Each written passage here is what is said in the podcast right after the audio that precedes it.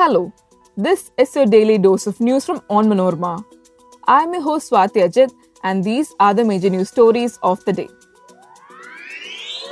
Man fatally shot three black people at a Florida store and what officials say is a hate crime. India capable of launching more interplanetary missions, says ISRO chairman.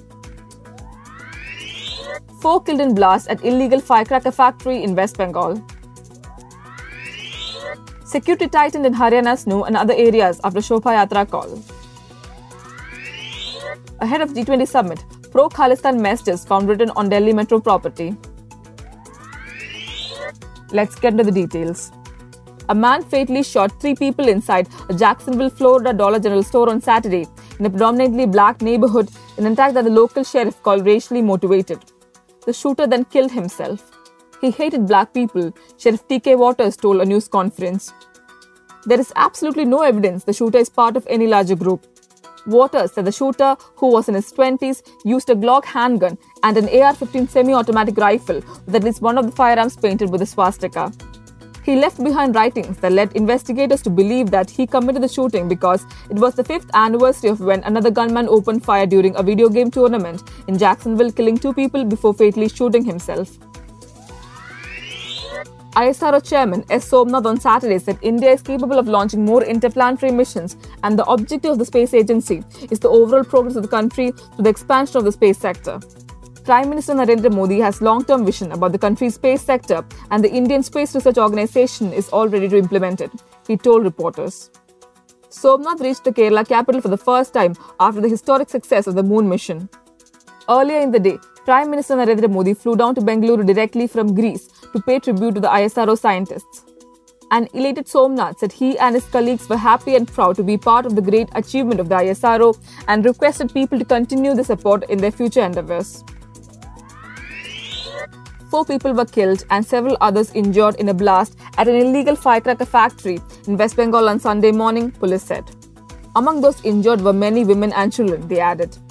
The impact of the blast was such that not only did the house where the factory was operating turn into a heap of rubble, but some neighboring concrete houses were also damaged. Police said they suspect that several people are still stuck under the rubble. Rescue and relief work are underway in the area, and firefighters are working to douse the blaze that broke out as a result of the explosion, they said. A huge contingent of police and personnel of the Disaster Management Department are also on the spot, they added. Leader of opposition Suvendu Adhikari of the BJP alleged that the state has turned into a storehouse of powder kegs. Security arrangements have been stepped up in Haryana's Nuh and other areas following the Sarva Jatiya Hindu Mahapanchayat's call for a Shobha Yatra on Monday, despite the authorities denying permission for the procession. Officials said security personnel, including those from paramilitary forces, have been deployed to keep a strict vigil. Security at interstate and interdistrict borders has also been tightened, they said. Permission has not been granted for the Yatra, Haryana Chief Minister Manohar Lal Khattar said in Panchkula on Sunday, referring to the Nuh violence that took place a few weeks earlier.